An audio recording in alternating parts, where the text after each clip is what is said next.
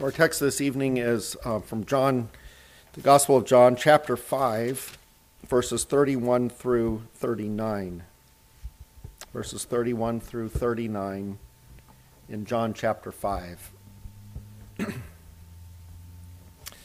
like to begin reading at verse 30, where our Savior says, I can do nothing on my own. As I hear, I judge, and my judgment is just because I seek not my own will, but the will of him who sent me.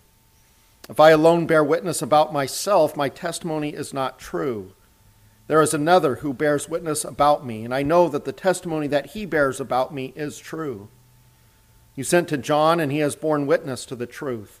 Not that the testimony that I receive is from man, but I say these things so that you may be saved. He was a burning and shining lamp, and you were willing to rejoice for a while in his light. But the testimony that I have is greater than that of John. For the works that the Father has given me to accomplish, the very works that I am doing, bear witness about me that the Father has sent me. And the Father who sent me has himself borne witness about me. His voice you have never heard, his form you have never seen, and you do not have his word abiding in you, for you do not believe the one whom he has sent. You search the scriptures because you think that in them you have eternal life, and it is they that bear witness about me. It's becoming increasingly difficult to know who and what to believe. I'm thinking of the competing voices on the internet that all seek our attention. And it's not uncommon to have one website's claims contradicted by another, both claiming to have the truth, but not both can be right. So, how do we know which one to believe? This is where the power of evidence comes in. We look for ways to prove the validity of one claim over the other. And one important piece of evidence is who is behind the information? Who is behind the website? Is it China? Is it Russia? Is it Iran? Is it a U.S. organization? Is it a U.S. citizen or citizens? Is it in, in some cases, uh, when we're dealing with religious websites, is it believers who lie behind it or unbelievers, evangelical Christians, reformed Christians? Um, and re- with regard to other websites, is it a political party, a special interest group? Is the person or people presenting the information educated? And if so, where were they educated? In what way were they educated? Is what they are reporting something that lines up with their area of expertise? Do they have a hidden agenda that would prompt them to manipulate what they present in a way that distorts the truth? And so, one way of assessing truth claims is to find out who is making the claim. Another piece of evidence is the fruit of what they have said. Does what they say make sense in real life? And are there examples of people who have actually tried their claims and found them true? And this is where personal testimonies come in and history is brought to bear. God made us in his image, and, and as such, we are rational, moral creatures who are able to evaluate evidence as we seek truth. We want to know what is correct, and not only what is right morally, but also what is going to help us live good lives of peace and happiness, and ultimately what's going to enable us to live in a way that glorifies God. At the same time, we are not unbiased in our pursuit of truth, and we need to recognize that. We naturally welcome evidence that supports what we already believe. We tend to reject evidence that calls into question what we um, already believe. And uh, we readily believe flattery, we resist criticism, and worst of all is the effect of the fall on our thinking and on our minds, and, and we, what is called among theologians the, the noetic effect of sin, um, especially in terms of evaluating spiritual matters. And what I'm talking about when talking about the noetic effect of sin is I'm talking about how the fall has affected our ability to correctly understand things, to correctly know and understand ourselves and God and the world around us. Basically, the effect of sin on our minds is to blind us to the truth of who God is and what He wants from us. And what does He want? Well, He wants our submission to Him in worship. He wants us to give thanks to Him as our Creator and to recognize that He is the source of all good gifts. And even more specifically, because of our sin, which deserves his wrath, he wants us to acknowledge our need for his help in restoring fellowship with him.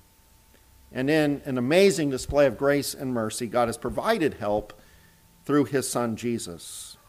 So think of it though God is the one who has been offended by our sin, he is the one who has provided his son to be our Savior by taking the punishment we deserve and by earning for us, through his perfect obedience, the blessings of eternal life.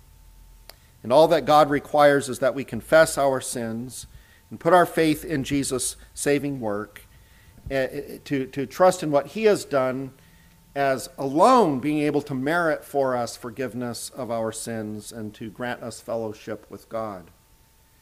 But because of the fall, because of the noetic effect of sin, we are blind by nature to the seriousness of our sin. We don't see the need to look to Jesus for salvation. And so we think that we can just by our works earn our own way to heaven.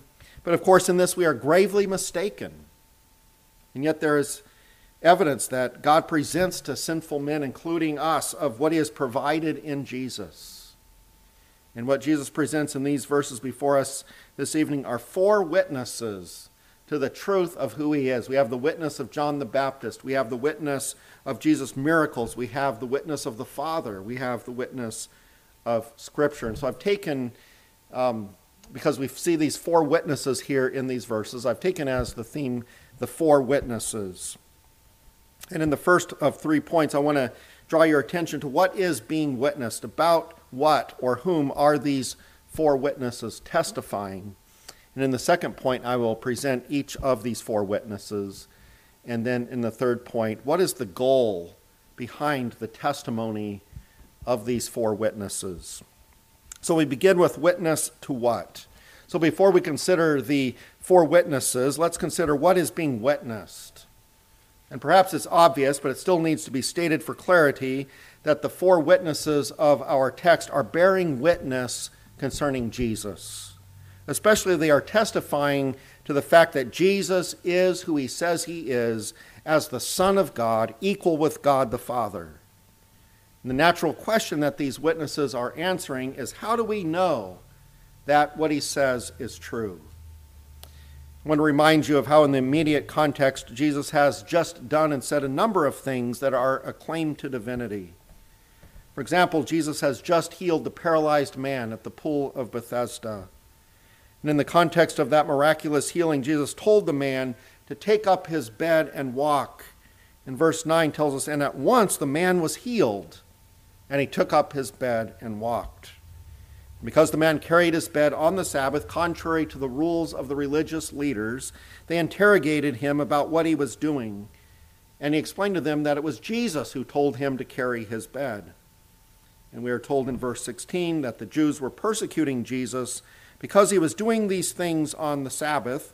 Then verse 17, but Jesus answered them, My Father is working until now, and I am working. In verse 18, this was why the Jews were seeking all the more to kill him, because not only was he breaking the Sabbath, but he was even calling God his own Father, making himself equal with God. And then what happens next is that Jesus defends his claim to be the divine Son of God. He explains that everything that he does is by the direction of the Father. Furthermore, he asserts that he has a special relationship with the Father such that he is able to see what the Father is doing and is able himself to do divine work. Just like the Father does, Jesus raises the dead and gives them life, spiritually in saving sinners, and in the future in raising the bodies of the dead when he judges all men. And speaking of Jesus as judge, he tells us that the Father has given the work of judging all men to the Son, to Jesus, in order that people will give the very same honor that they give to the Father to the Son.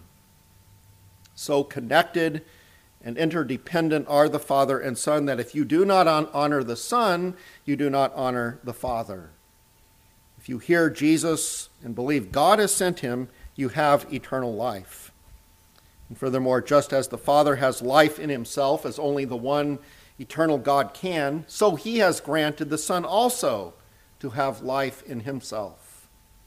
In sum, Jesus has just explained that indeed the Jews are correct in understanding Jesus' claim to be the Son of God, equal with God.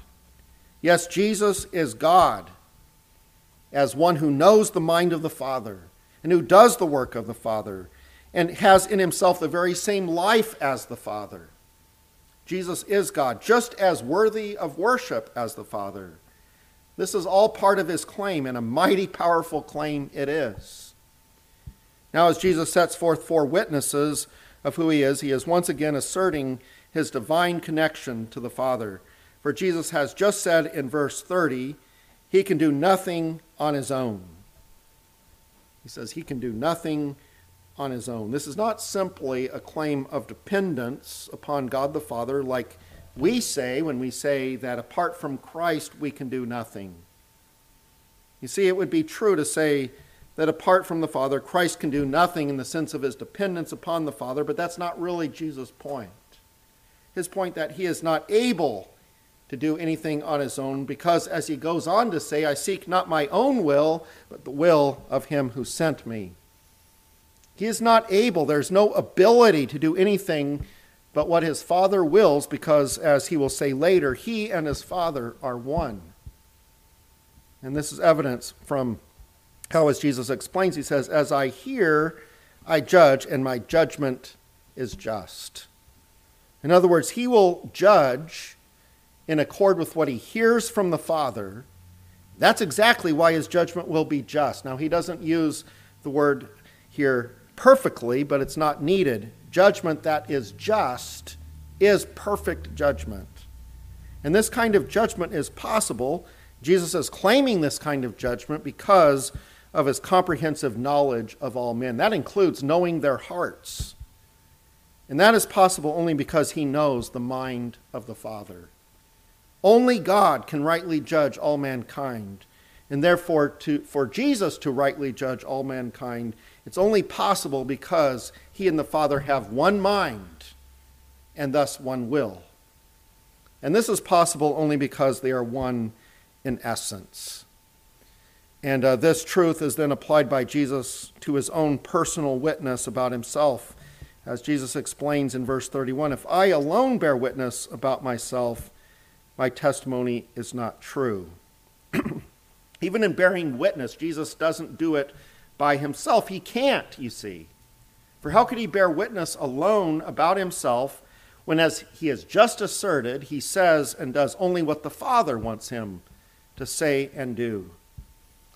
If he, as the Son, is God, and of course he is, and the Father is God, then how could he bear witness about himself without involving the Father?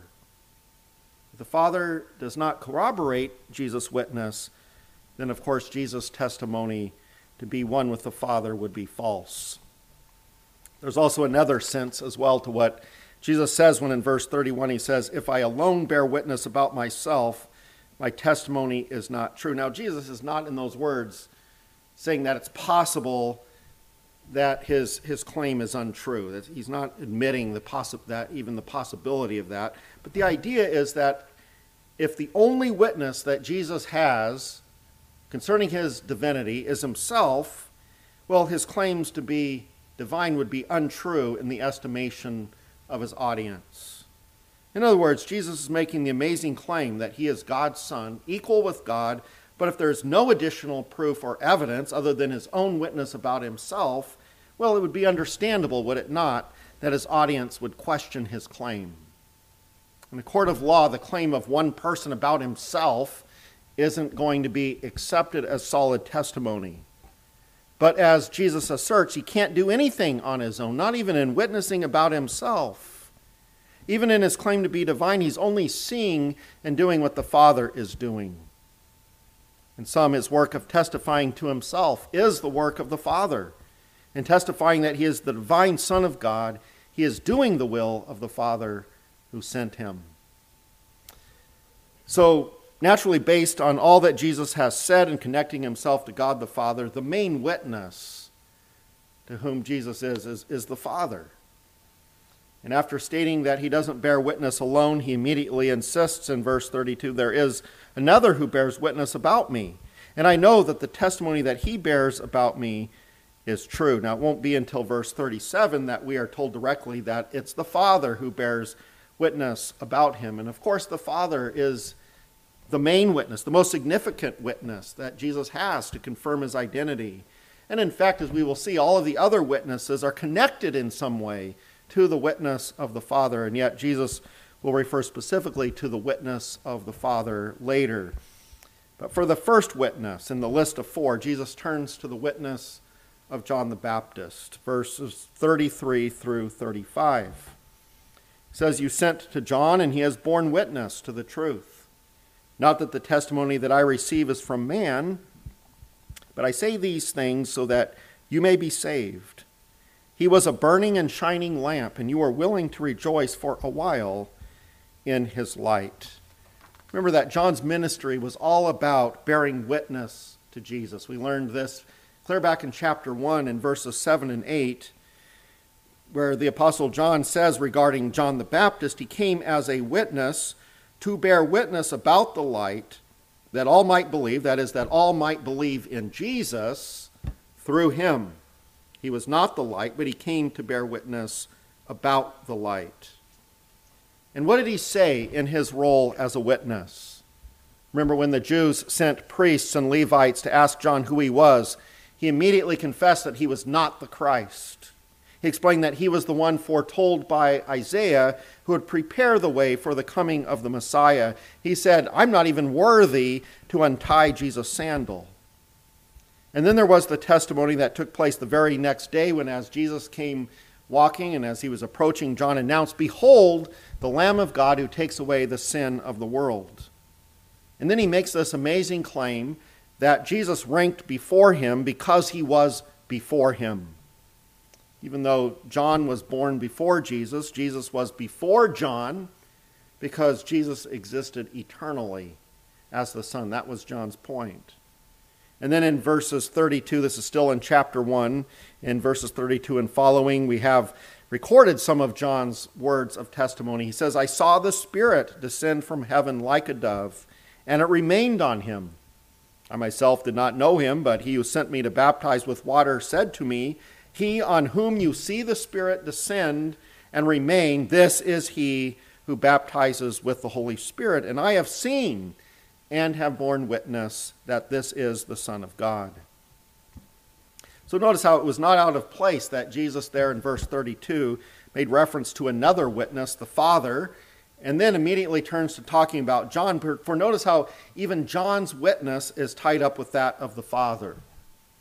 We've been told that John's witness concerned what the Father had told him. He on whom you see the Spirit descend and remain, this is he who baptizes with the Holy Spirit. And so it was the Father, it was God Himself who identified to John that Jesus is the Son of God and Messiah.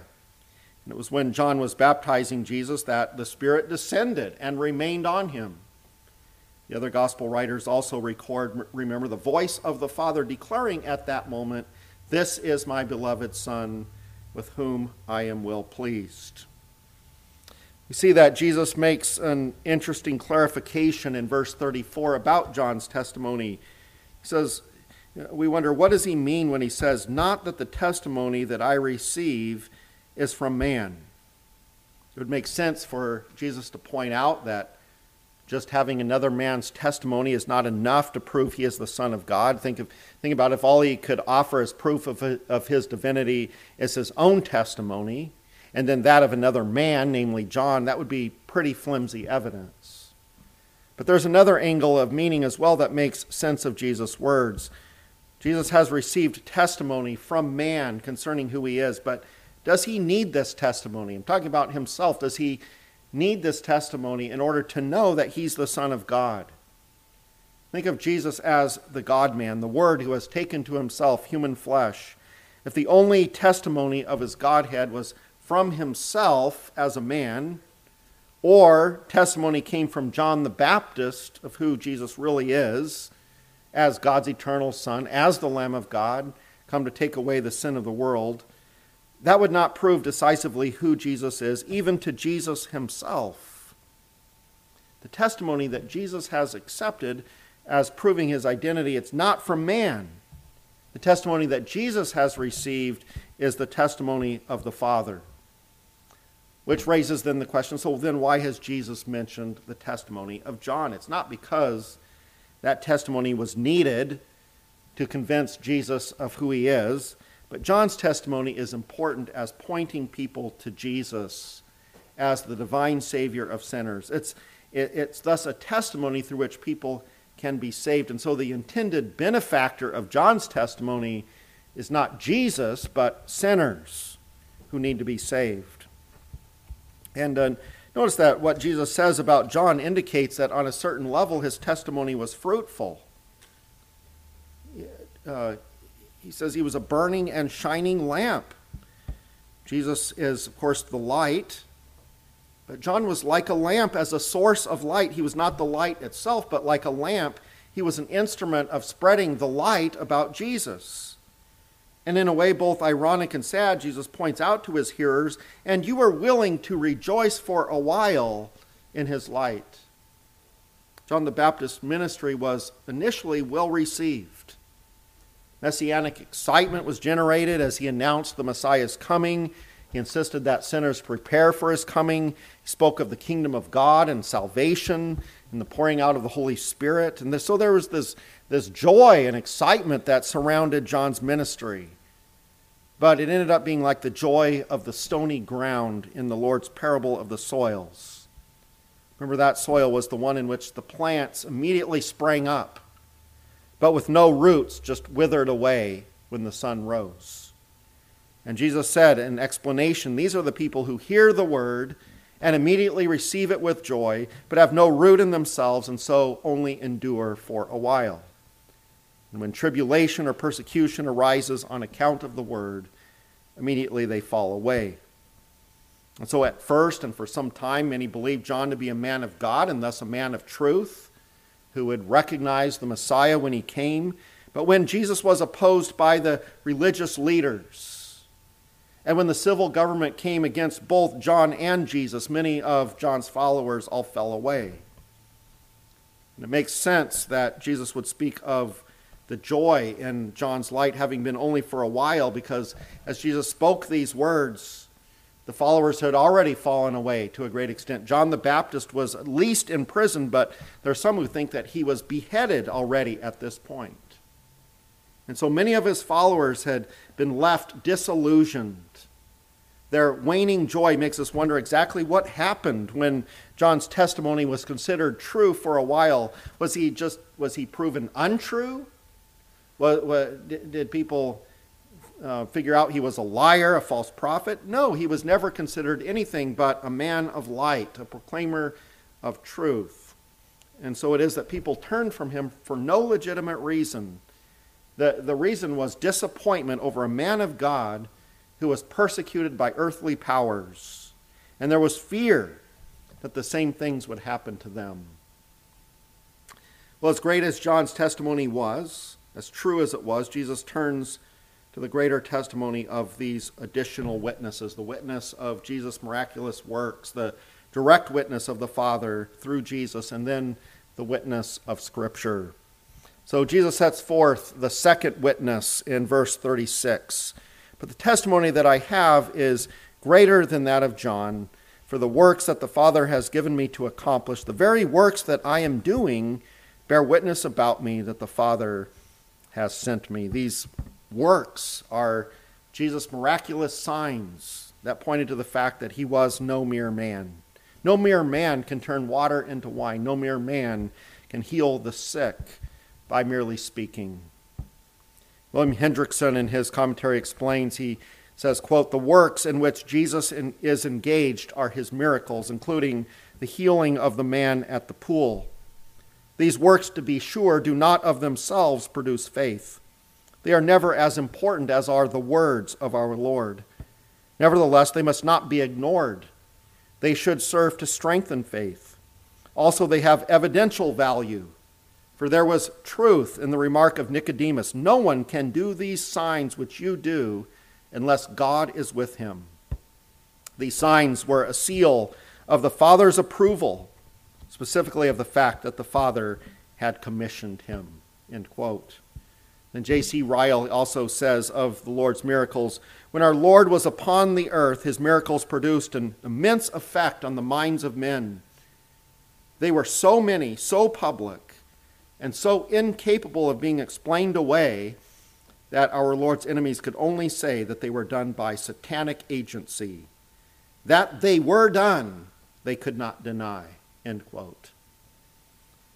So there's the, the witness of the Lord's miracles, and then there's the witness of the Father as set forth in verses 37 and 38. And the Father who sent me has borne witness, himself has borne witness about me. His voice you have never heard, his form you have never seen, and you do not have his word abiding in you, for you do not believe the one whom he has sent. These verses are a little bit difficult, requiring some explanation, and the difficulty is understanding exactly what this witness of the Father involved. And I think the key is found toward the end of verse 38 in the words, And you do not have his word, that is the Father's word, abiding in you, for you do not believe the one whom he has sent. So Jesus here is condemning how the Jews have responded, talking about not every Jew, but as a whole, many of them have responded to the revelation God gave of himself in the Old Testament. How they responded was worthy of condemnation. And the emphasis is on the fact that they have never heard or seen the revelation God gave of himself. Now, naturally, they're going to be thinking of the Old Testament. They're going to be thinking about how, well, they've never heard the voice of God like Moses did on Mount Sinai. Um, how they never saw his form like Moses or Jacob did, or Adam and Eve for that matter. Remember in Genesis chapters 2 and 3, we read there of God talking with Adam and Eve and walking in the garden. In Genesis 32, Jacob wrestled with a man whom he later realized was God, and he testified, I have seen God face to face, and yet my life has been delivered. Exodus 33:11 says that the Lord, that is Jehovah God, Lord all in caps, used to speak to Moses face to face as a man speaks to his friend. Now, these Old Testament accounts in no way contradict what John has said back in chapter 1, 18, verse 18. There he says, No one has ever seen God. The only God who is at the Father's side, he has made him known. And so the truth is that no one has seen God in his spiritual essence.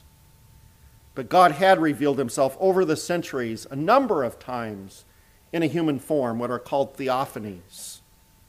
And it's significant that here in verse 37, John says, His form you have never seen. And the word form is not referring to God in his spiritual essence, but it's a word that refers to a visible manifestation. So here, a visible manifestation of God. And that's, of course, exactly what Jesus is. He is God become flesh, dwelling among men. He is the only God who is at the Father's side, making the Father known. And so, in hearing Jesus, the people are hearing the Father. And in seeing Jesus, they are seeing the Father, though in human form. And Jesus will later say these, he will say straight out these truths directly. So, what does he mean when he says that they have not heard the Father's voice and haven't seen the Father's form? Well, I can imagine them saying, agreeing that they haven't seen any theophanies, at least that they know of. Clearly, though, uh, and that they haven't heard uh, God speak to them, but of course, they're not recognizing that Jesus is the Father speaking to them and, and coming to them in the form of, of a human being, but as the Father. They're, they're not accepting Jesus as a theophany. And uh, Jesus goes on to condemn this lack on their part. He says that the problem is they don't have God's word abiding in them. And how does he know all of this? That they have neither heard the Father's voice, nor seen the Father's form, nor have his word abiding in them. Jesus explains, For you do not believe the one whom he has sent. Jesus is condemning a spiritual problem. When he says, His voice you have never heard, the word heard refers to listening and obeying.